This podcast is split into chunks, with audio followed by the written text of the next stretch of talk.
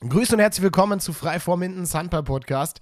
Mein Gast heute Maxim Orloff, Vizekapitän vom VfL äh, Potsdam, der Mannschaft, die aktuell in der zweiten Liga für, ja, ich sag schon fast Furore als Aussteiger sorgt, hat unheimlich Bock gemacht, mit ihm zu quatschen, von ihm zu hören, wie er seinen äh, Karriereweg bisher so beschreibt und wie er ihn eben halt auch erlebt hat und äh, ja, wie es halt ist, wenn man Teil dieses Ausbildungsprogramms der Füchse Berlin ist. Natürlich kommen wir auch auf seine Mindener Vergangenheit zu sprechen.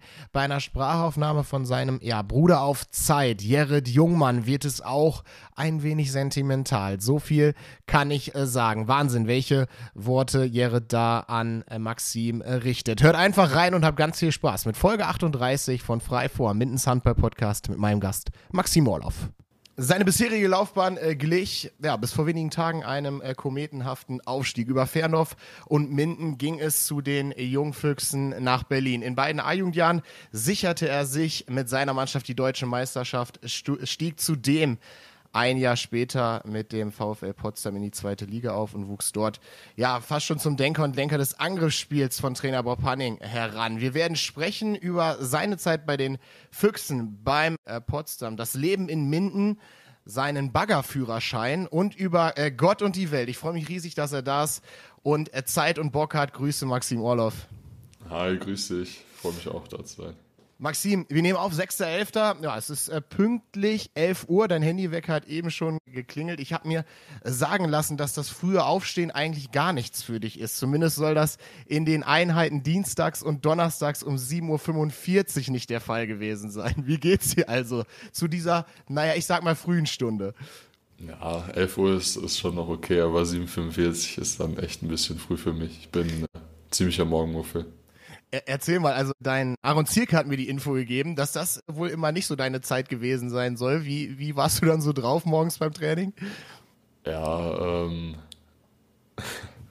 ich habe ja schon immer erst auf der Fahrt zur Schule nur gepennt dann die ganze Zeit. Ich kam ja aus Löhne immer äh, mit Jona und Jona Jungmann und Florian Kranzmann sind wir dann mit Zug zur Schule gefahren da habe ich die ganze Fahrt schon geschlafen, bin dann sozusagen fünf Minuten vor Trainingsstart auch erst aufgewacht, so richtig. Und äh, dementsprechend fahre ich dann. Also habe so meine 15 Minuten Hochfahrzeit gebraucht. okay, ähm, das, das ist ganz witzig, weil ich habe gestern äh, GWD 2 gegen äh, Hamm 2 äh, kommentiert und war danach noch bei einer ja, Fastfood-Kette mit äh, Lukas Grabitz und äh, Finn Hermeling. Christopher Kunisch war auch noch dabei, wir waren ja noch, Reiski war noch mit am Start und da haben wir auch über die Aufnahme gesprochen und da wurde mir auch zugetragen, dass äh, die Mama von Jungmanns dich immer wecken musste. Stimmt das? Nee, das nicht. Also kam immer morgens, wenn er aufge aufgestanden ist, eine Runde bei jedem vorbei, hat gesagt aufstehen. Dann ist man noch ein bisschen liegen geblieben, aber also ich, ich bestimmt habe mich ein, zwei Mal so verpennt, dass da die Mutter mich dann wecken musste, aber in der Regel eigentlich nicht. Nee. Ich, ich spreche auch von der Zugfahrt. War da mal so. was? äh, nee, Minden war immer die Endstation, deswegen äh, ah, okay. okay. kann man durchsagen und sowas. Nichtsdestotrotz, okay. Schauen wir, äh, schauen wir auf das äh, Hier und Jetzt. Jüngst gestern äh, musstet ihr euch, ja, wie ich finde, schon etwas überraschend mit deinem aktuellen Team, mit dem ähm, VfL Potsdam gegen Bad Schwartau äh, geschlagen äh, geben. Aktuell die Situation neben dir, und da werden wir auch noch gleich drauf kommen, sind einige Spieler äh, verletzt. Wie hast du das Spiel gestern verfolgt und wie ordnest du vielleicht auch diesen Saisonstart nach zehn Spieltagen bei euch ein? Ja, also unterm Strich kann, kann man als Aufsteiger, glaube ich, mit dem Saisonstart mehr als zufrieden sein. Nichtsdestotrotz war das gestern schon schade, dass man die Punkte äh, nicht zu Hause behält. Erste Halbzeit völlig in Ordnung. Äh, Torwart ist da, man kriegt die Chancen und in der zweiten Hälfte, finde ich, läuft das Spiel so ein bisschen, gibt man es aus der Hand, man hat jetzt nicht mehr die Kontrolle, also die Abwehr steht nicht jeder Angriff von Lübeck-Schwartau ist da ein Tor. Und selber muss man ein bisschen zittern, seine Tore zu erzielen. Und ja, auch wenn äh, jetzt Lübeck Schwartau so einen schlechten Saisonstart hatte, ist es dann trotzdem eine Mannschaft, die das dankend annimmt, wenn man denen die Chance gibt, äh, das Spiel dann zu holen. Äh, du, du, du kennst ja auch von Lübeck-Sparta so noch den einen oder anderen, hast ja mit Leon zum Beispiel, der diese Saison dorthin gewechselt ist, ja auch, glaube ich, Nazio zusammengespielt. Da gab es noch Gespräche nach dem Spiel? Hm, ja, nee, ich war tatsächlich zu Hause, weil. Ach, du warst ähm, gar nicht da. Ich habe mein Bein hochgelegt. Es war ein bisschen doller geschwollen. Ich komme ja vielleicht noch nachher zu. Ähm, habe dann kurzfristig abgesagt. Aber sonst gab es da bestimmt ein paar Gespräche. Ja, okay. lustiger Typ. Okay, ihr musstet ja unter anderem auch schon, äh, ähm, ich glaube, gegen Coburg zu Hause eine Niederlage einstecken. Wie ist, wie, wie ist euer Trainer, wie ist Bob Hanning nach solchen, nach no solchen Niederlagen äh, drauf? Weil wenn man jetzt, ich sag mal, auf so eine Aufsteigermannschaft schaut, dann ist es normal, dass man halt auch gerade in dieser zweiten Liga ein, ein paar Spiele verliert. Nichtsdestotrotz habt ihr ja sicherlich auch eure Ziele angepasst nach diesen ja doch sehr, sehr starken acht, neun äh, Spieltagen. Gib uns mal so ein bisschen Einblick. Wie, wie sieht so, wie, wie, wie äh, wirkt er dann bei solchen Spielen auf die Mannschaft ein? Ja, also erstmal hatten wir auch vor dem Saisonstart schon die Ambition, beziehungsweise hat Bob uns das auch äh, jetzt deutlich gesagt, dass wir jetzt hier nicht in die zweite Liga kommen, um mit Ach und Krach den Klassenerhalt äh, zu schaffen, sondern wir gehen halt in jedes Spiel, um das zu gewinnen. Alle sind eine junge Truppe, alle haben Bock, alle ziehen mit äh, und so dementsprechend war dann der Saisonstart. Und ich glaube, nee, ich weiß es, dass Bob mit, der, mit den Niederlagen äh, sehr, also klar ist er erstmal nicht froh, ist ja niemand froh, wenn man verliert, aber er geht da, ja, was heißt reif, er ist ja auch äh, hat jetzt auch Erfahrung, aber er geht damit so um, dass wir halt extrem viel auf uns schauen, was, was wir für Fehler gemacht haben. Mhm. Und so dann eben das versuchen, im nächsten Spiel besser zu machen und äh, an uns zu arbeiten, anstatt jetzt extrem viel Gegnervorbereitung zu machen. Okay, das heißt, er ist dann auch jetzt nach den, nach den, nach den Spielen auch in der Analyse, ähm, äh, ist er dann jetzt niemand, der jetzt irgendwie auf die Mannschaft irgendwie verbal irgendwie ein, einprügelt etc., sondern es geht immer um die Leistung und äh, die Optimierung dann im nächsten Spiel bei euch. Ja, es ist wirklich äh, ziemlich sehr konstruktiv. Mag, mag man vielleicht nicht denken, wenn man manchmal auf die Seitenlinie guckt, aber äh, da ist auch das Verhältnis zwischen uns Spielern. Wir sind jetzt auch viele aus der Füchse-Jugend noch, die jetzt hochgezogen worden sind, äh, auch irgendwie so ein Stück weit gereift. Also wir sind ja jetzt auch keine Jugendspieler mehr, sondern ja, fast erwachsene Handballer. Und da ist das Niveau, was das angeht, ja auch einfach gestiegen. Ich, ich stelle mir das und, und bitte korrigiere mich, falls meine, falls, äh, und, und schilder gerne deine Eindrücke, das auch irgendwie ein Stück weit schwierig vor, wenn man so einen, so einen Mann ähm, und vielleicht auch gerade auch in eurer Beziehung ähm, sein, seine gesamte Jugendlaufbahn, ich meine, du bist jetzt äh, zur A-Jugend, dann zu den Füchsen gewechselt, aber immer um sich rum hat, äh, konsequent irgendwie äh, zusammenarbeitet, dann, dann stelle ich mir ihn schon so ein bisschen auch wie so eine, wie so ja, Vaterfigur vor, so möchte ich es schon fast nennen. Und dann, wenn man vom, insbesondere wenn man vom Jugendhandball dann in den Männerhandball wechselt und sich natürlich dann auch die Modalitäten ändern. Kannst du beschreiben, wie, wie, was unterscheidet den, den, den Männertrainer äh, Bob Hanning zu dem Trainer, der euch in der A-Jugend trainiert hat? Ja, ich glaube, Vaterfigur trifft es irgendwie auch gut, weil man äh, ihn halt auch jeden Tag, also mehrmals jeden Tag sieht und äh, bei manchen ja auch weg von zu Hause sind da versucht er auch, die, die Rolle versucht er auch einzunehmen, finde ich, äh, mit, ja, sei es so Disziplinarstrafen und sowas. Also, wenn wir zum Beispiel essen gehen oder essen sind vom Spiel, achtet der darauf, dass du die Ellbogen nicht am Tisch hast und sowas. Also, äh, so Kleinigkeiten halt.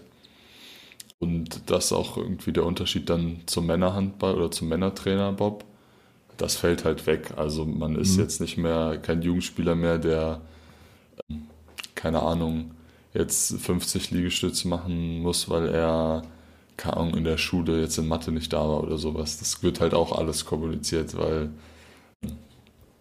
Bob Weiß hat halt seine Finger überall. äh, sowas fällt dann halt weg und es ist allgemein ein bisschen äh, ja, Erwachsener, man traut sich auch mal ihm zu widersprechen, wenn man nicht seiner Meinung ist. In der A-Jugend äh, ist das äh, nie der Fall gewesen eigentlich. Da hat man dann auf den Boden geguckt und genickt. Äh, aber es ist ja auch eigentlich was Gutes, dass man auf Augenhöhe jetzt auch miteinander sprechen kann und nicht diese komplette Ehrfurcht dann hat. Definitiv, ja, der ist ganz klar so, ne, beim Ju wenn du bist eben noch Jugendhandballer und dann interagiert man natürlich auch anders. Wie hat sich das bei dir geäußert? Warst du jemand, der des Öfteren mal auf den Boden gucken musste? Ja, am Anfang. Also ich weiß nicht, ob es auch so eine Taktik ist oder so. Ich glaube, neue Spieler werden immer ein bisschen doller noch rangenommen. Okay. Und äh, ja, ich war schon einer, der dann, der dann klein beigegeben hat und hin, im Nachhinein dann sich so vor sich hin beschwert hat. Äh, aber das ist auch besser geworden. Mittlerweile gibt es auch mal wieder Worte, wenn ich nicht einverstanden bin. In, in, in welcher Hinsicht, und das würde mich ähm, wirklich interessieren, hat, hat sich auch deine Professionalität, also woran zeigt sich, dass du professioneller geworden bist von dem äh, Maxim, der damals äh, von äh, GWD zu den Füchsen Berlin gewechselt ist, dort zum Ju im Jugendalter an der A-Jugend gereift ist und jetzt eben auch schon mit 20 ja stellvertretender Kapitän der Zweitligamannschaft ist? Ja, ich habe ein bisschen mehr gelernt, auf meinen Körper zu hören. Ich äh, bezüglich jetzt Schulter oder sowas, also ich versuche mich da äh, so weit, äh, so gut es geht, aufzuwärmen vorher und nochmal extra Krafttraining äh, für meine Schulter zu machen. Auch so Übungen, die jetzt nicht so cool sind, also kein Bankdrücken oder sowas. Was ich halt äh, vorher, glaube ich, nie gemacht hätte. äh, auch mal länger da zu bleiben oder andersrum auch eine halbe Stunde vorm Training da zu sein und da mein Programm zu machen. Äh, vor einer stinknormalen Trainingseinheit, damit äh, ich da jetzt nicht irgendwie mit einer schweren Schulter oder so rausgehe. Das ist auf jeden Fall ein Punkt. Und ja, ne, das ist, glaube ich, das größte äh, Ding. Aber ich sag mal so, wenn du jetzt echt, du aufgrund von Verletzungen hast du zumindest vor deiner Verletzung ja jetzt auch dieses Kapitänsamt der, der Mannschaft vom VfL Potsdam ausgefüllt. Und der Kapitän ist ja schon, wenn ich jetzt zum Beispiel so auf die Sphären schaue, ähm, die ich so überblicken kann, natürlich auch so ein, ein, Anführer. Und es gibt auch Mitspieler von dir, euer Torwart oder ob man jetzt Joshua Thiele sieht oder etc., die halt deutlich älter sind als du. Wie ist das als so ein junger Kapitän, der dann irgendwie die, die Mannschaft auch irgendwie aufs Spiel füllt? Wie, wie füllst du diese Rolle aus? Was sind, was ist vielleicht anders zu dem, zu dem, zu, dem, zu der klassischen Spielerrolle? Ja, ich glaube, dass ich dieses äh, Kapitän sein oder Vizekapitän Karl war ja verletzt, dann wurde ich ja zum äh, Erstkapitän sozusagen, äh, so ein bisschen in der vergangenen Saison mir erspielt habe, mhm. weil ich da einfach äh, so ein bisschen eine Selbstverständlichkeit äh, bekommen habe dafür, dass gut, ich spiele gut, mein Team braucht mich, ich äh, muss da sein, damit wir gewinnen. Und ähm, dadurch, dass der Altersunterschied oder die, der Altersdurchschnitt bei uns so niedrig ist, und da vielleicht zwei, drei, vier Spieler irgendwie ein bisschen nach oben ausbrechen, ist es eigentlich zweitrangig, wie, wie alt ich bin als Kapitän äh, in dem Fall. Wir sind da alle so auf Augenhöhe und Joshua ist jetzt, jetzt auch nicht unbedingt der Allerälteste. ja, obwohl er in der Mannschaft, glaube ich, jetzt der drittälteste oder sowas ist. Ähm, deswegen ist das Alter bei uns, das es äh, spielt gar nicht so eine große Rolle. Wir haben jetzt auch nicht extrem dieses, der Älteste hat das Sagen über alles. Klar, so müssen die Jüngsten schon die Wasserkästen und so schleppen, aber es ist keine Hierarchie, es ist äh, halt alles extrem ja, auf Augenhöhe. Sehr, sehr cool. Das zeigt sich ja auch, dass dieses Alter nicht die allergrößte Rolle spielt. Ähm, zeigt sich ja so ein bisschen auch auf, ein, auf, ein, äh, auf der Platte, weil wenn man jetzt eure Leistungen sieht und jetzt einfach mal diese in den normalen Handball einordnet, dann ist es ja immer so, dass egal auf welch, in welcher Liga man irgendwie ist, wenn man eine, eine Liga hochgeht, beziehungsweise auch eine äh, in den Seniorenbereich wechselt, äh, viele Spieler, dann gibt es ja immer diese Standardphrase, ja, hm, ihr müsst, man muss sich erst irgendwie auch an den Männerhandball gewöhnen. Diese Hürde habt ihr ja in Anführungsstrichen äh, komplett übersprungen und ihr spielt da jetzt ja nicht gegen irgendwen, sondern viele äh, Zweitligisten haben ja auch gestandene Erstligaspieler in ihren Reihen. Was hat euch getragen, diese Hürde zu überspringen und äh, so einen Saisonstart hinzulegen? Total ohne, ohne Angst und äh, irgendwelche Hemmungen in Richtung Männerhandball. Ja, wir hatten erstmal eine ziemlich knackige Vorbereitung. Haben gegen Lemgo gespielt, gegen Skjern, gegen die Füchse und dann auch noch gegen HSV. Äh, und da war schon so eine Messlatte gesetzt Bob hat, meinte auch vor den Spielen, dass wir auf jeden Fall jedes Vorbereitungsspiel gewinnen wollen äh, und da 100% geben wollen. Hat jetzt vielleicht in einem oder anderen Fall nicht geklappt, aber ähm, auf jeden Fall wusste man dann direkt, ja, wo man dran ist. Wenn man gegen so Top-Mannschaften spielt, wird halt jeder Fehler direkt bestraft. Also auch jede Kleinigkeit, die vielleicht eine Anführungszeichen schlechtere Mannschaft nicht bestrafen würde. Das war halt extrem gut, um ein bisschen unsere Schwächen rauszufinden. Und dann ist, glaube ich, ja, die Philosophie, die wir verfolgen, halt dieses, dieser 100% Einsatz in der Abwehr und dann einfach mit allem, was wir haben, ins Tempo rennen. Und ich glaube, da hat nicht jede Zweitligamannschaft so Bock drauf.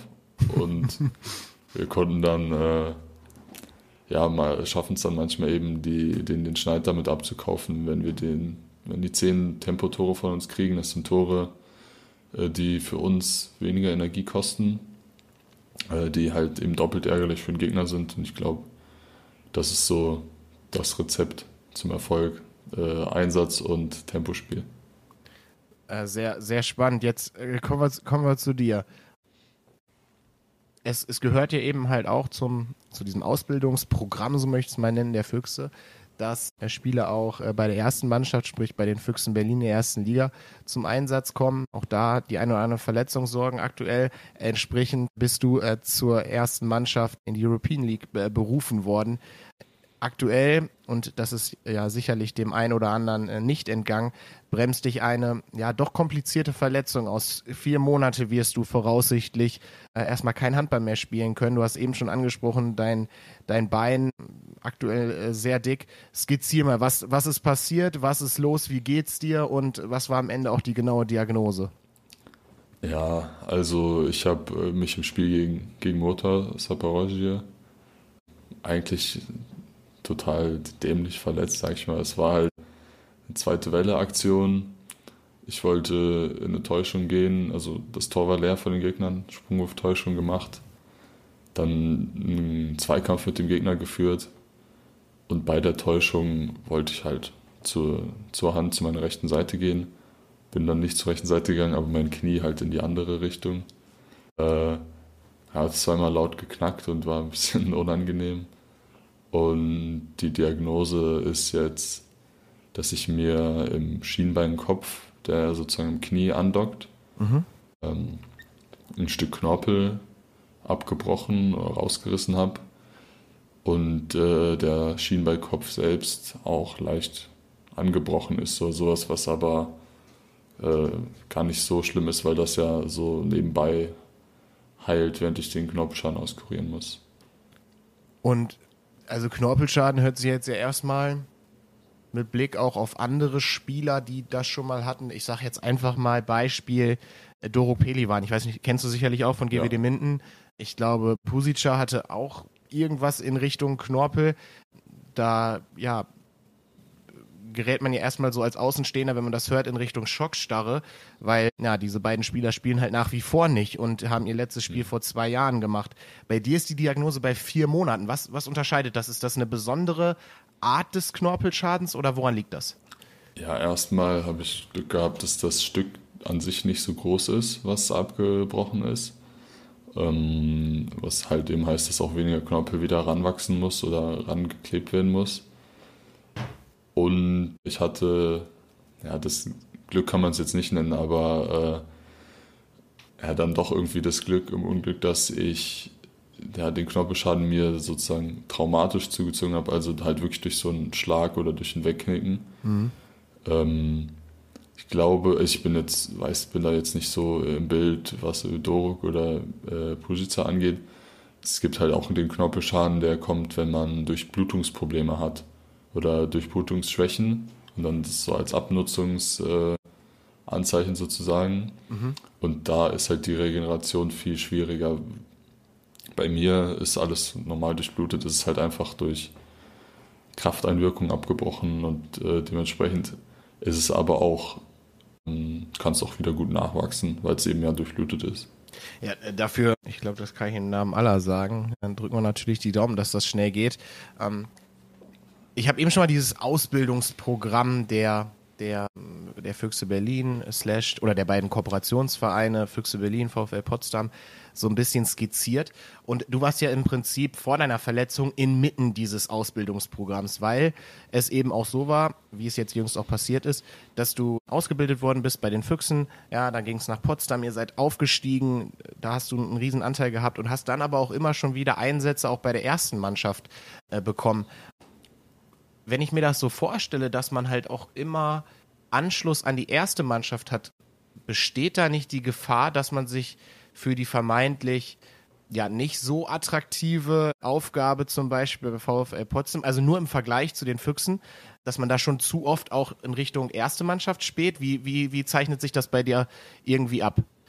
Mm, finde ich interessante Frage, aber find, also habe ich so noch nie bedacht. Also ist eigentlich gar nicht so. Es ist, äh, dass man jetzt in, mein, in meinem Fall habe ich halt Potsdam ja, ich als Stammspieler, ich, ich muss da sein, sozusagen, damit ich meinen Teil zum Sieg beitragen kann als Aufgabe und Füchse aktuell äh, ja noch so als, als Zusatz, also als Kirsche obendrauf, dass ich dann solche Spiele bestreiten kann, weil klar kann ich der Mannschaft helfen, aber es geht nicht primär um mich, dass wir das Spiel gewinnen. Also wenn ich schlecht bin, dann macht es eben einen Jakob Holm gut oder einen Lasse Andersson. Also das ist, ja, es ist eine andere Aufgabenstellung. Deswegen finde ich nicht, dass man irgendwie durch die Füchse, also die Aufgaben mit den Füchsen, irgendwie weniger Lust am Potsdam bekommt.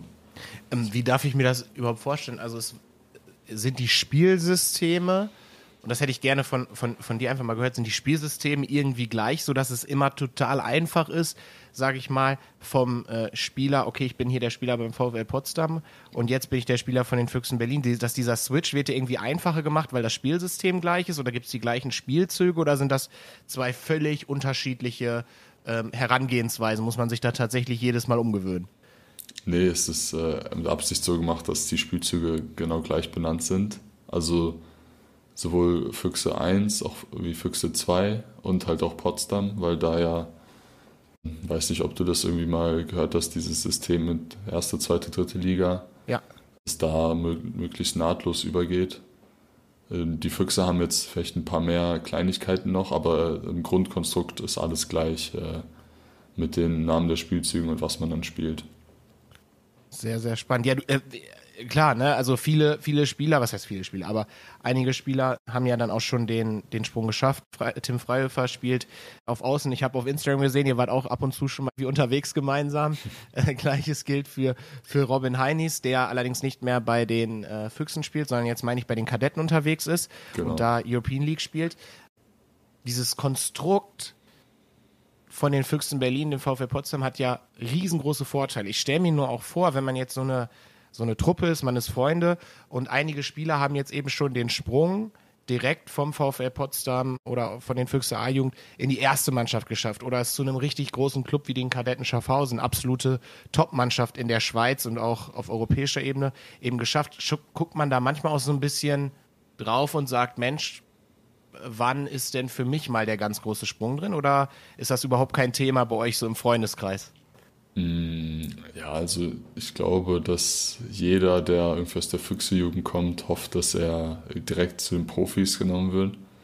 Muss aber auch so realistisch sein, dass mittlerweile die erste Mannschaft von den Füchsen so hohe Ambitionen hat, dass du schon echt gut sein musst, um da direkt integriert zu werden.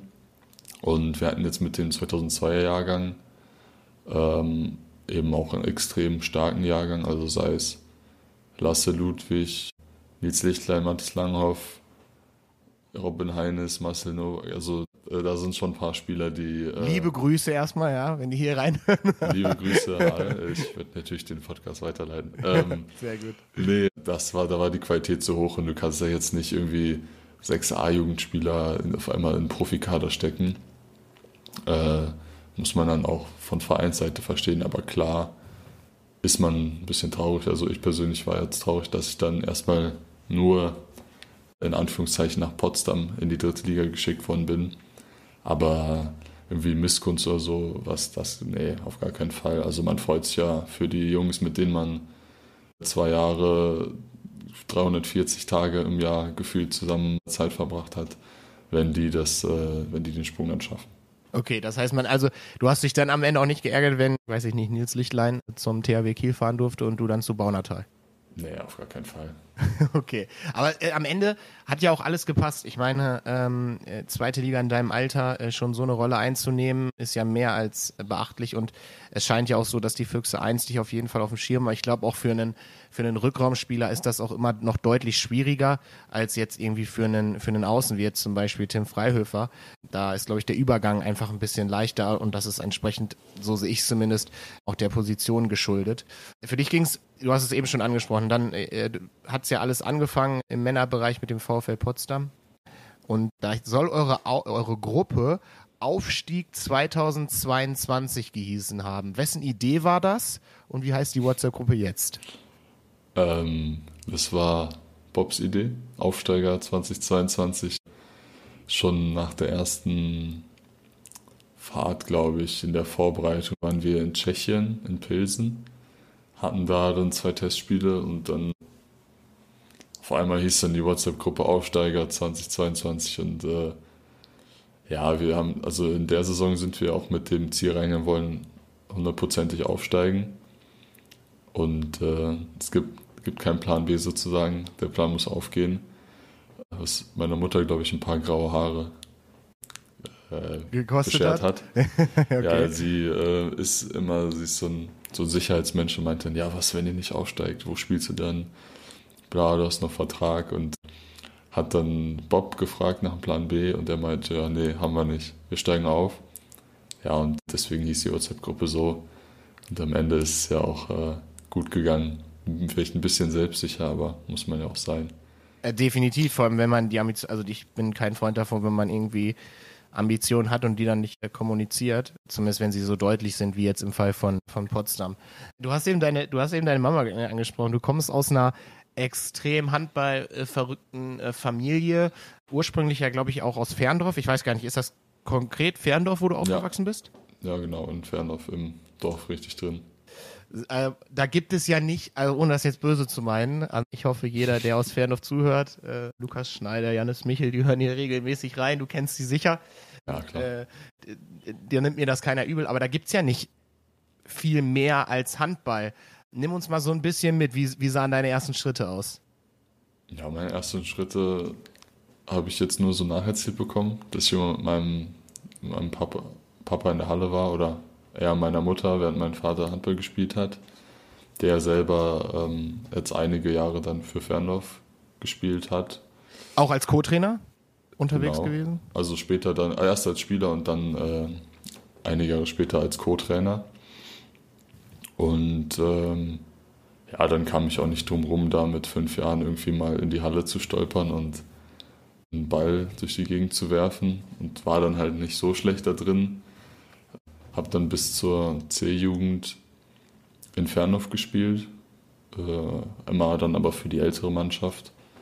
Und ja, in Fernhof ist es halt so, dass du mit all deinen Schulkameraden und Nachbarsjungen und so halt zusammenspielst, weil, wie gesagt, es gibt halt nicht viel mehr äh, als den Handball in der Zeit und jeder, der halt Bock auf den Verein hat, der geht dann halt zum TUS. Und äh, genau, so hat sich das dann entwickelt. Also du kamst im Prinzip nicht drum herum, sagen wir es nee, mal so. Die nee, Geschichte war vorgeschrieben. Die war vorgeschrieben, auf jeden Fall. Natürlich auch, weil dein Papa, ähm, wollen wir ja nicht unterschlagen, auch für Minsk unter anderem Champions League gespielt hat, weil du ja eigentlich aus Belarus kommst, richtig? Also genau. deine Familie hat da ihren Ursprung, so nenne ich es jetzt einfach ja. mal. Und er war dort äh, Handballer äh, Champions League äh, gespielt.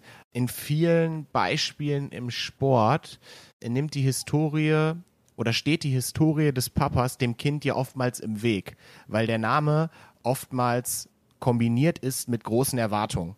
Mhm. Beispiel zum Beispiel Christian Schwarzer, Kilian Schwarzer, Kretschmer, äh, Lucy Kretschmer, Stefan Kretschmer, äh, Lukas Zerbe mit Volker Zerbe, auch wenn das jetzt nicht Papa, Papa Sohn sind, aber eben die Namen oftmals auch verglichen werden. Inwiefern hat die Historie deines Papas vielleicht auch deine Entwicklung beeinflusst? Ja, erstmal bin ich dank der Historie meines Papas überhaupt in Deutschland aufgewachsen. Äh, der hat ja in, in Belarus gespielt und wurde dann von Bob tatsächlich nach Deutschland geholt. Ach, okay. Äh, damals äh, dann für Solingen gespielt. Ist ja jetzt äh, BHC. Mhm. Genau, und ähm, ich weiß gar nicht, wo der gescoutet worden ist oder sowas. Der hat ja auch die ganzen Jugendturniere sowas gespielt mit der Nationalmannschaft. Wurde dann eben von Bob nach Deutschland geholt und äh, deswegen bin ich hier geboren. Also ist erstmal auch was Gutes, äh, dass ich äh, ja das Privileg habe, in Deutschland aufzuwachsen, ist ja auch für uns klar irgendwie selbstverständlich, aber wenn man sich mal so in andere Länder umschaut, auch Belarus äh, ist ja nicht so selbstverständlich. Mhm. Genau. Ähm, und ja, also mein Papa war eigentlich mit der wichtigste Begleiter für mich. Der hat mich ja zum Handball gebracht, weil er eben Handballer ist. Ist dann in die Trainerrolle gegangen, weil ja, er jetzt in Deutschland ist und Handball spielt und dann kann er auch direkt mal einen Trainer machen.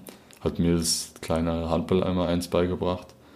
Und vielleicht habe ich auch das Glück, dass mein Papa jetzt in Deutschland nicht mehr seine großen Jahre hatte, mhm. sondern die Champions League-Jahre und so in, in Minsk waren, weil es ja selten so, dass du, ah, klar hörst du immer, oh, du wirst besser als dein Papa bestimmt und sowas. Genau, ähm, genau. Habe ich dann immer gesagt, ja, natürlich.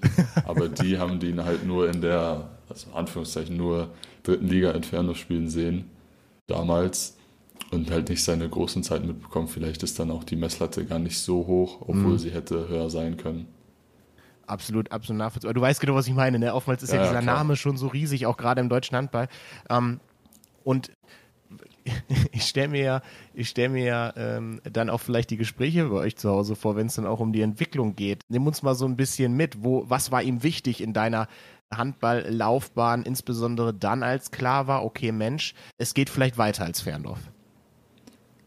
Ja, also ähm, als ich dann in der C-Jugend war, aber für die B-Jugend Oberliga gespielt habe in mhm. Ferndorf, mhm. hat man ja auch gegen Vereine wie Lemgo, wie GWD eben äh, gespielt. Und auch durch so Turniere, die man irgendwie mit, weiß nicht, hier Landes, Landesauswahl ja, oder genau. sowas, war dann so die Zeit gekommen, dass sich halt mehr und mehr Vereine bei mir gemeldet haben. Beispiel? Äh, GWD, Lemgo, Nettelstedt, BHC, Dormagen, Gummersbach, also halt alles Westliche so. Mhm. Und ähm, GWD war dann am sympathischsten und tatsächlich auch der einzige Verein, wo ich ein Probetraining gemacht habe. Also ich bin einfach, gut, in Gummersbach war ich öfters mal, das ist ja um die Ecke von Fernhof aus, aber sonst habe ich nur bei GWD ein Probetraining gemacht. Und äh, habe mich ein bisschen gesträubt zu wechseln, weil ich so dieses Ferndorf war, gemütlich. Hatte dann da noch meine mhm. erste Freundin zu der Zeit, äh, wollte dann nicht so ganz ja, mein Schneckenhaus verlassen. Mhm. Aber mein, meine Eltern haben dann mir da gut zugesprochen und mir versichert, dass das ja auch der erste Schritt irgendwie in Richtung Profi ist. Und ja, dann bin ich, habe ich äh, mich dann doch entschieden zu wechseln und habe es jetzt nicht bereut. Du hast, du hast angesprochen, Minden hat den sympathischsten Eindruck gemacht. Inwiefern? Also äh, konkretisier das gerne mal. Wie waren da die Gespräche? Was, wer hat dich da vielleicht auch maßgeblich beeinflusst? Was waren die Faktoren, die am Ende diese Sympathie am Ende auch ausgemacht haben? Hm, erstmal war mein Papa, glaube ich, zeitgleich A-Jugendtrainer und die haben halt auch gegen GWD gespielt und dann kam Buggy, Sebastian Baggertz, A-Jugendtrainer, für alle, die nicht kennen, ich denke mal, jeder kennt ihn äh, auf uns zu, also sprich auf meinen Papa und dann auf mich und hat dann einfach so ganz unverbindlich mal gesagt, hey, wird über dich gesprochen, äh, hast du nicht mal Bock? Äh, komm mal mit. Und damals, als ich in Erziehung war, waren A-Jugendspieler auch noch ein bisschen größer und dachte so, Alter, ja, die können ja recht gut Handball spielen. Dann bin ich nach Minden gekommen und ja, ich glaube, jeder, der bei GWD gespielt hat oder spielt, der weiß es, das ist halt eine geile Atmosphäre. Habe mich dann schnell mit Janik Rosemeyer angefreundet, mit Jona Jungmann, bei dem ich auch später gewohnt habe.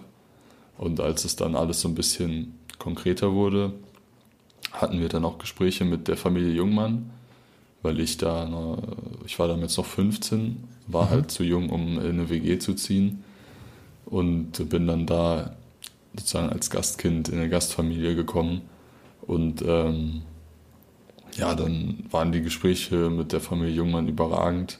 Sind ja auch, äh, ich wüsste kein einziges schlechtes Wort, was ich über die Familie Jungmann sagen kann, war Eki, also der Vater, Dagmar, die Mutter, direkt total offen und meinten, das machen wir. Klar kann der Junge bei uns wohnen. Jona und ich waren da eh schon relativ gut befreundet. Also das war wie so eine, ja, klingt jetzt irgendwie dumm, so eine Pyjama-Party, die nie aufgehört hat, die dann zwei Jahre lang irgendwie ging. Sehr geil. Ähm, sehr geiles, sehr geiles, sehr geiles Wortspiel. Ich kann es mir gut vorstellen. ja, also war halt ich wäre echt dämlich gewesen, wenn ich dazu Nein gesagt hätte und irgendwie zu einem anderen Verein gegangen wäre, weil man hat schon einfach gemerkt, dass GWD sich Mühe gegeben hat und äh, hat halt einfach alles gepasst. Ich habe natürlich auch eine Sprachaufnahme und die passt wunderbar. Jetzt muss ich dazu gestehen, dass ich mir die vorher nicht angehört habe, weil sie gerade erst gekommen ist. Aber äh, sie kommt aus dem Hause Jungmann. Sie geht drei Minuten zwei. Ich hoffe mal, dass du das hörst, wenn ich das an das Mikro halte. Familie Jungmann. Ja, wir, wir so glücklich und konnten deine Zeit in, in Minden ein bisschen äh, intensiver noch miterleben als manch anderer Mitspieler oder Trainer. Denn klar, als als Mitbewohner hat man dann doch noch mehr, ein paar mehr Einblicke. Und äh, ja, Jona und ich sind uns bis heute, glaube ich, einig, dass das für uns eine sehr prägende Zeit war und eine sehr coole Zeit, weil man, äh, nachdem unser großer Bruder Yannick ausgezogen war, äh, wieder einen neuen Bruder in die Familie bekommen hat. Hätte, glaube ich, keiner von uns vorher gedacht, wie, wie gut es dann am Ende passt zwischen uns. Und er konnte, glaube ich, sehr viel voneinander lernen. Und ja, diese Kombination aus irgendwie am Wochenende oder am Training unter der Woche äh, hast du ja sowohl mit Jona als auch mit mir dann am Ende zusammengespielt und dann abends nach Hause kommen und einfach wieder Bockmist zu labern beim Abendessen. Es hat einfach alles sehr, sehr gut funktioniert und ja, es ist eine Zeit, die, die wir beide, glaube ich, bis heute nicht missen wollen. Ja, ich glaube, wir haben über die Jahre äh, sehr, viele, sehr viele Insider aufgebaut die jetzt den Rahmen hier ein bisschen sprengen würden und äh, die viele andere wahrscheinlich auch schwierig verstehen. Aber wenn dir, wenn dir eine gute Geschichte einfällt, kannst du dir gerne, kannst du Lenny daran teilhaben lassen. Ja, es war einfach war sehr, sehr cool von, von morgens zum Bessel-Gymnasium fahren, wo Maxim gerne nochmal mit offenem Mund schnarchend äh, die letzten 20 Minuten genossen hat, bevor die Schule losging. Ähm, oder dann auch mal eine Runde vor der Playstation. War schon viele, viele gute Sachen dabei und Du weißt ja auch selber, äh, dass wir dich gerne noch, noch länger in Minden gehabt hätten. Aber kann man ja nicht aufhalten, ähm, den nächsten Schritt. Und genau. Also nochmal vielen, vielen Dank für die Zeit. Ist mir bis heute eine Riesenfreude. Ich äh, sage auch, glaube ich, mal in allen nochmal auf diesem Wege oder für alle auf diesem Wege äh, gute Besserung. Ähm, wir haben natürlich nie aufgehört zu verfolgen, wie deine sportliche Laufbahn so verläuft. Und ja, sind uns sicher, dass du ganz bald wieder auf der Platte stehst. Hast jetzt halt ein bisschen mehr Zeit für den Kraftraum, was ich ja weiß, ist dann eh dein Lieblingsort. Von daher, das wird schon wieder. Eine Frage, um so ein bisschen noch äh, thematisch deine, deine andere Lieblingssportart mit aufzugreifen. Würdest du, wenn du jetzt die Chance hättest, NBA-Profi zu sein, spielst in der NBA etablierter Spieler. Ähm, würdest du das gegen deine jetzige Laufbahn tauschen wollen oder ähm, bleibst du beim Handball?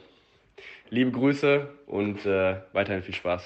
Äh, ja, so, so ein Schnelldurchlauf irgendwie, weil die ganzen Sachen, die wir erlebt haben, äh, war ja also auch für mich extrem prägend. Ich war ja mitten im, in der Pubertät, komme ich dahin und ja, Jared und Jona waren ja auch maßgeblich an meiner ja, mein, meiner Entwicklung beteiligt. Also jetzt auch menschlich waren ja wirklich meine Brüder dann teilweise und ich habe auch, auch eine Geschichte, die so noch nie nach außen kommuniziert worden ist. Da muss ich auch vielleicht mich bei Jared im Nachhinein entschuldigen, hätte ich parat für gleich.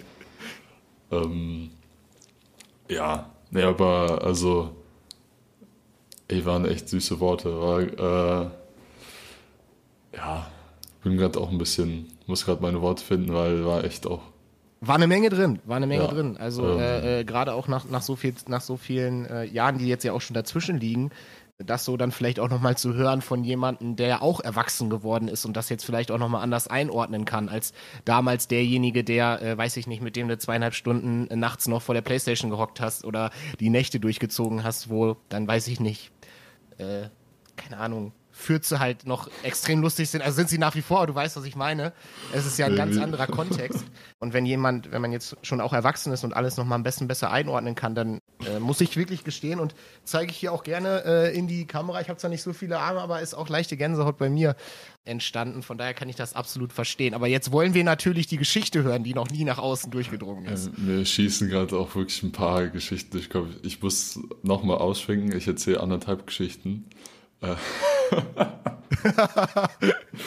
Einmal war Flo Kranzhahn zu Besuch bei uns. Der war auch öfters mal da, weil der eh mit Jona dick war und wir ja auch alle in der Mannschaft gespielt haben. Und äh, der auch aus Bielefeld kam und deswegen Löhne so ein cooler Zwischenstopp war. Der hat irgendwie mal gepennt. Ich, ich weiß nicht mehr ganz genau. Jared müsste es noch genauer wissen, weil der da der Leidtragende war. Er hat irgendwie gepennt und Jared wollte ihn irgendwie, weiß ich nicht, irgend- irgendeinen Mist machen. Und Flo schlägt halt aus mit seiner Hand so im Halbschlaf, haut Jared voll auf die Zwölf und Jared stand dann da irgendwie mit offener Lippe und Nasenbluten im Bad 20 Minuten lang. Mm. Und die Geschichte, äh, sorry, vorab noch schon mal an Jared, äh, wenn du das hier hörst. Ich hoffe, äh, Dagmar hört es nicht. Wir waren manchmal abends, ähm, wir hatten unsere Zimmer direkt nebeneinander, also alle drei. Und ähm, ich hatte die Tür offen und lag im Bett. Und auf einmal sich halt Jareds Kopf so durch die, durch die Tür gucken und der hatte dann so einen Blick drauf, da wusste ich schon, oh Mann, was hat der jetzt vor? Äh, Jona. Dann äh, hat er gesagt, hast du Bock mal Jona ein bisschen zu ärgern? Du ja komm, bin aufgestanden, sind dann Jonas Zimmer geschlichen und auf sein Bett gesprungen und haben da, keine Ahnung, ihn halt so ein bisschen in den Schwitzkasten genommen, Finger, Finger in den Hintern gesteckt und sowas. äh, und das dann so 10, 15 Minuten lang, bis Jonah dann äh, die Schnauze voll hatte, auf gut Deutsch, hat uns dann rausgeschickt, irgendwie sind wir dann rausgegangen und dann hatte Jonah die Tür abgesperrt, aber wir wollten halt weitermachen und, und Jared, Kurzschlussreaktion von Jared, einfach mal die Tür eingetreten, Schlo Schloss rausgebrochen. Und Jona irgendwie weiter irgendwas mit Jona gemacht und er meinte dann, er erzählt Mama, dass sie, dass sie die Tür eingetreten hat. Jared ähm, ist dann rausgerannt und so, oh fuck, scheiße. Ja, und dann konnte man die Tür nicht mehr abschließen. und dann und dann Dagmar weiß bis heute nicht, warum. warum das Schloss aus der Tür gebrochen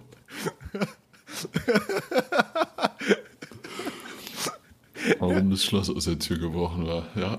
Herausragend, herausragend, Weltklasse. Mensch, ja, ey.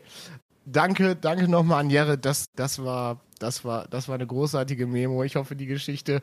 Liebe Grüße auch jetzt unbekannterweise äh, an, an, an Dagmar. Ich glaube, man kann mittlerweile, mittlerweile drüber äh, lachen. Zwei Jahre Minden. Mm, Der Weg war vorgezeichnet, weil relativ schnell auch klar war, okay, du bist ein bisschen besser als, als die anderen. Und Minden hatte äh, viel, viel mit dir vor. Ich, ich, ich habe gelesen von Vorverträgen, die da irgendwie schon bereit lagen für, für den Profi-Handball, etc., äh, schnelle Anbindung an die, an die zweite Mannschaft. Und kurz nach deinem Wechsel sind auch schon die Füchse Berlin auf dich aufmerksam geworden, wollten dich im ersten Jahr schon haben. Ähm, warum, warum hast du im ersten Jahr äh, dem Ganzen noch abgesagt und was hat dann am Ende im zweiten Jahr dafür gesprochen, dass du deinen Wechsel nach Berlin bekannt gegeben hast? Ja, also im ersten Jahr, ich habe mich ja so schon ein bisschen gesträubt, irgendwie aus Fernhof auszuziehen und da den ersten Schritt zu machen. Habe mich dann gerade so akklimatisiert in Minden mit der Familie. Das war ja auch am Anfang ein bisschen fremder, bei einer fremden Familie einfach mal in den Kühlschrank zu gehen und sich mal was zu essen rauszunehmen. Äh, genau, also so Kleinigkeiten. Äh, bin erstmal so angekommen und dann hatte ich einfach keine Lust direkt äh, dann von da nochmal zu wechseln. Äh, vor allem die ganzen Mühen, die sich GWD gemacht hat. Äh, ja, das war einfach, das war irgendwie, hat sich so fremd angefühlt für mich, nach einem Jahr dann äh, direkt nochmal den nächsten Schritt zu machen und dann sozusagen nur, ja, kurz, kurz in Minden gewesen zu sein.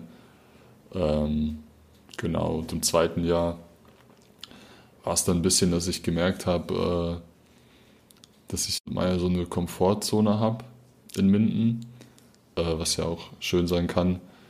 Ähm, sprich, ich wusste, okay, ich muss Tore werfen vorne. Heißt, ich habe mich in der Abwehr ein bisschen zurückgelehnt, äh, weniger gemacht, war dann halt nicht so ein guter Abwehrspieler oder wie jetzt schon äh, gesagt hat, der Kraftraum war zu der Zeit nicht mein Lieblingsort. Da habe ich gut und gern auch mal auf der Hochsprungmatte dann einfach gepennt beim Krafttraining. Das war so eine, äh, in der Schule. Das weiß ich auch, Buggy war auch. Äh, nee, das ist noch eine andere Geschichte. Äh, genau, und ähm, dann war irgendwie Berlin der, der nächste Schritt. Bob meinte auch zu mir, ja, jetzt oder nie. Äh, entweder jetzt oder ich melde mich halt nicht mehr. Ähm, und ja, hat auch das mit der Komfortzone erwähnt und auch irgendwie recht gehabt. Ich weiß nicht, ob ich individuell, körperlich und auch ja, Handball, handballerisch die Entwicklung genommen hätte, wenn ich äh, mich nicht nochmal der nächsten Aufgabe gestellt hätte.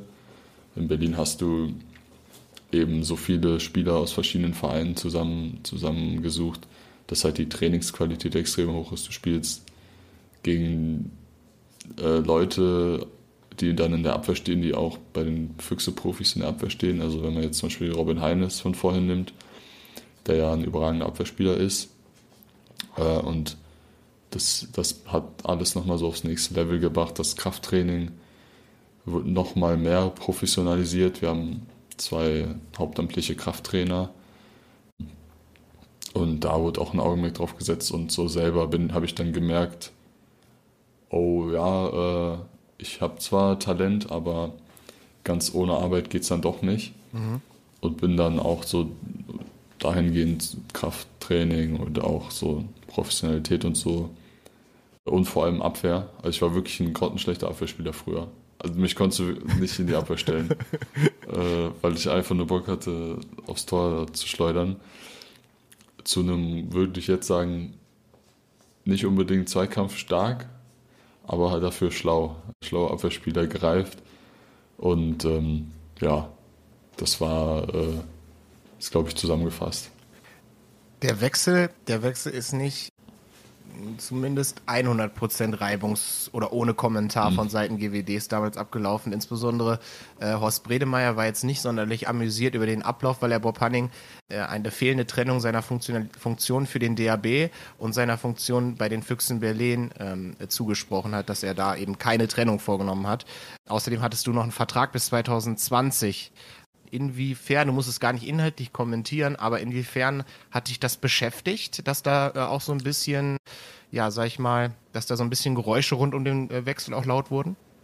Ja, es hat mich extrem, also ich war da 17 zu dem Zeitpunkt, es hat mich schon echt doll mitgenommen, vor allem, weil äh, zu, dem, zu der Zeit, als dann die Entscheidung gefällt worden ist, war ich eben zu Hause bei, äh, bei meinen Eltern in Ferndorf und ähm, musste aber, ja, zeitlicher Rahmen und sowas habe ich, musste ich halt schon äh, sowohl Berlin zusagen als auch äh, heute in dem Fall Haus Bredemeier äh, eben sagen, dass ich äh, wechseln möchte.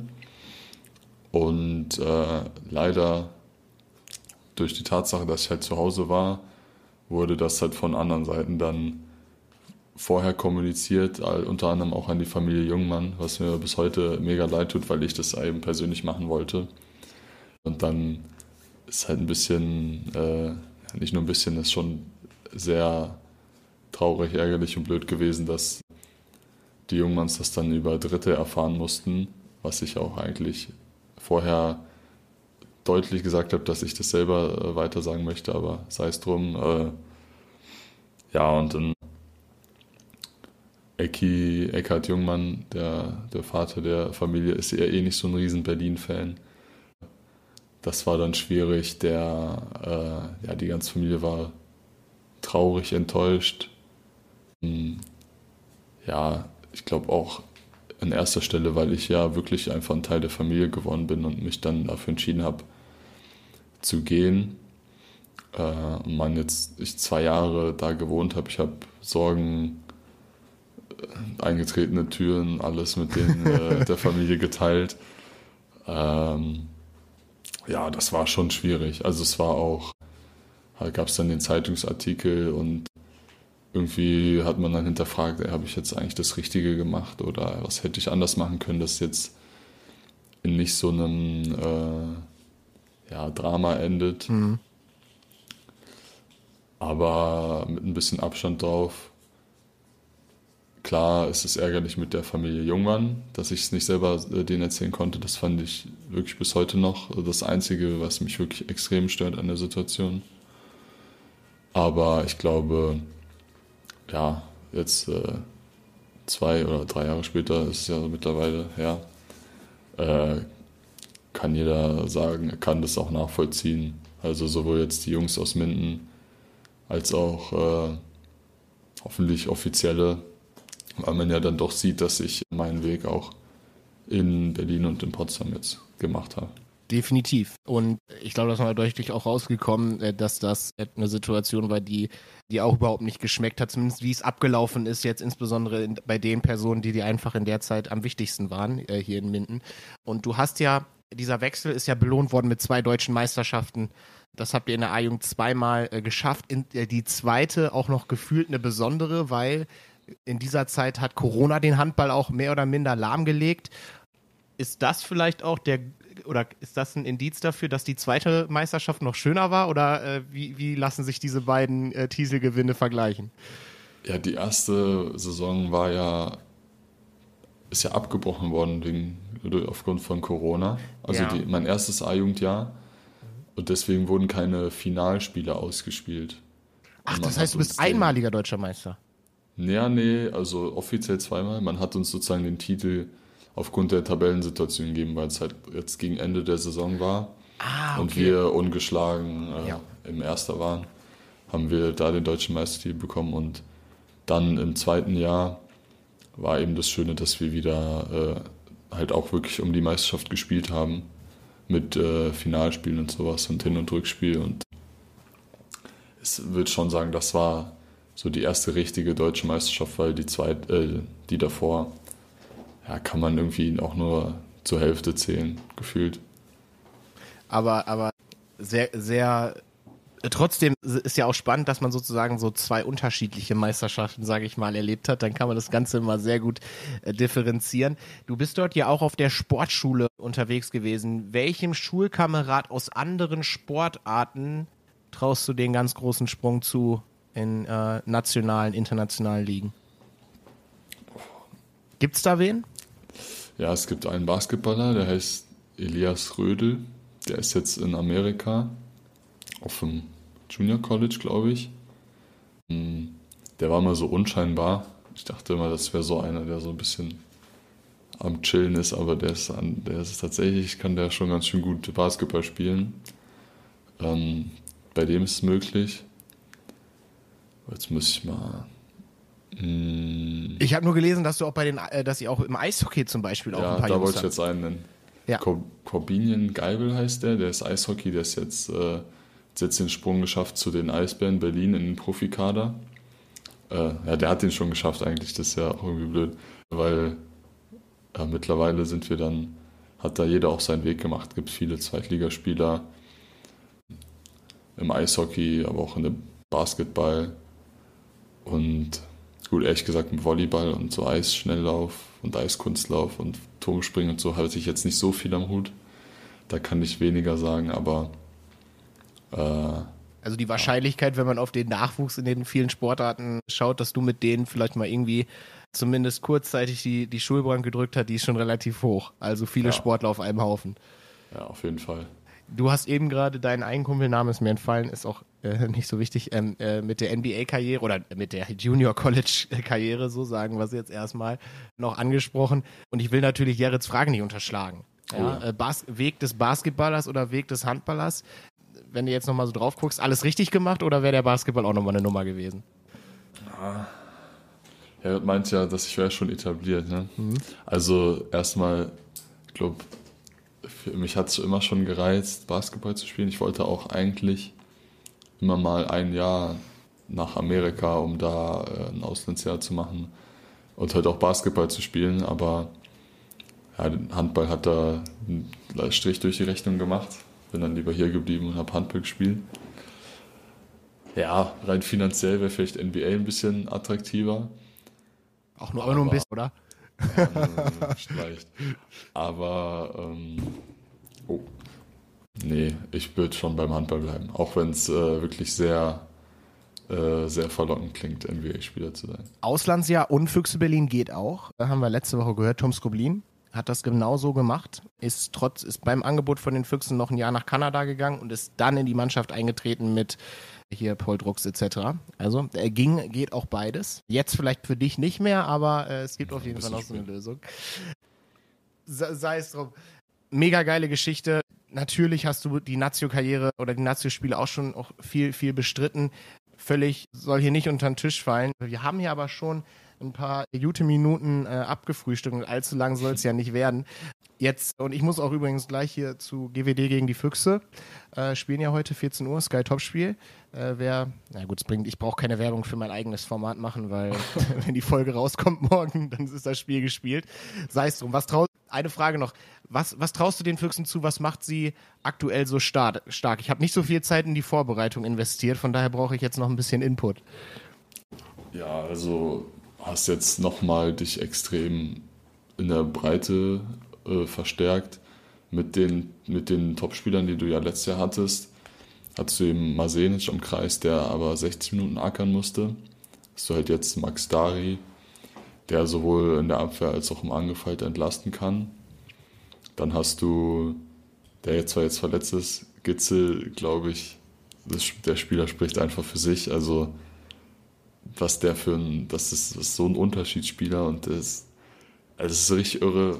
Äh, so, wenn ich jetzt noch ein bisschen ausschwenke, wenn du den im Training siehst, der macht keine Fehler, der ist, der sieht so relativ un, ähm, unscheinbar, ja. unscheinbar aus.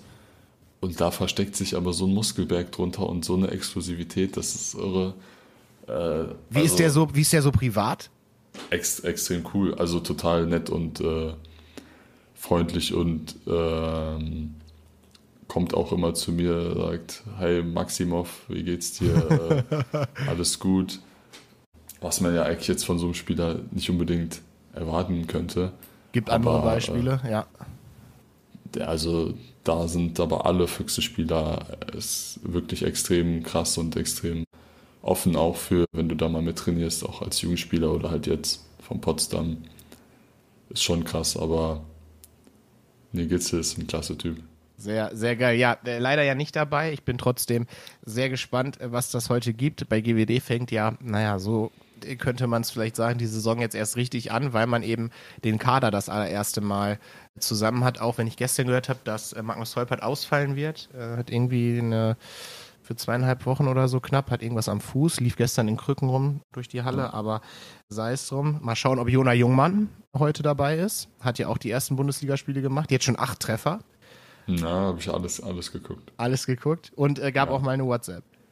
Natürlich. Sehr gut, sehr gut. Ich habe noch ein paar schnelle Fragen, die ich dir gerne noch stellen würde. Wann bist du im Bock anzutreffen? Im Bock, oh. Äh, jetzt, wenn ich Norea mache, bestimmt, bestimmt mal öfter. Was ist das? Hilf uns ein bisschen. Der Bock ist in Spandau, in Berlin-Spandau, eine Bar. Ähm, die aber, die gucken immer so E-Sport League of Legends. Mhm. Ich weiß nicht, ob dir das was sagt. Ja, klar. Es gibt das Team Eintracht Spandau, was von so einem YouTuber gegründet worden Ach, ist. Ja. Und da ist jetzt so eine Riesenwelle drumrum. Und die ziehen es richtig geil Stromberg-mäßig auf, auf, auch auf YouTube. Und der Bock ist eben die, die Kultbar, in der Eintracht äh, supportet wird. Und das will ich eigentlich mal unbedingt machen. Dahin gehen und mir so ein Spiel reinziehen. Nimmst du Yoshi Thiele mit? Von dem kommt nämlich die Frage. Ja, den nehme ich mit. Ich wusste ja auch, dass von dem die Frage kam. Sehr gut. Wer hat den Baggerführerschein bei dir abgenommen und wie bist du durch diese Prüfung gegangen? Ich glaube, Jared hat ihn mir abgenommen. Oder? Ah, das war auf jeden Fall nicht Jared, von Jared kam auf jeden Fall nicht die Frage. Oder Timo? Nee. Oh, Kian, oh, also die kennen, da fallen mir 20 Idioten ein. Ich gebe mal einen Tipp. Derjenige, der es gefragt hat, spielt erste Liga, ist nah am Nazio-Kader dran, ist Löwe des Monats geworden jüngst. Ich weiß nicht, ob er Löwe auf sich selber, auf sich selber hinaus will, aber äh, die Frage kommt von Joel Billem. Na, also, also Joel, echt? Oder Ja, er will vielleicht dem- gar nicht auf sich, hina auf sich, Nee, auf sich nicht, selber nee, raus. Er, er, er war es auf jeden Fall nicht. Okay. Äh, weil Joel war ja schon weg, als ich nach Minden gekommen bin. Da wir haben uns nur so über Jared und so, so entfernt dann kennengelernt. Boah, Baggerführerschein. Doch, das war bestimmt Jared. Ich, äh, ähm, Ziemlich sicher. mein Portemonnaie hier. Schicke ich dir gleich per WhatsApp. Ich habe auch einen sogar ausgedruckt und- und immer dabei. Vielleicht, das Bild ist ein bisschen merkwürdig, aber wie, es auch immer, wie, so sei, wie, wie auch immer, ist auch egal. Deine Erinnerung an den Sauerland Cup mit der A2 in einem Wort bei GWD Winden.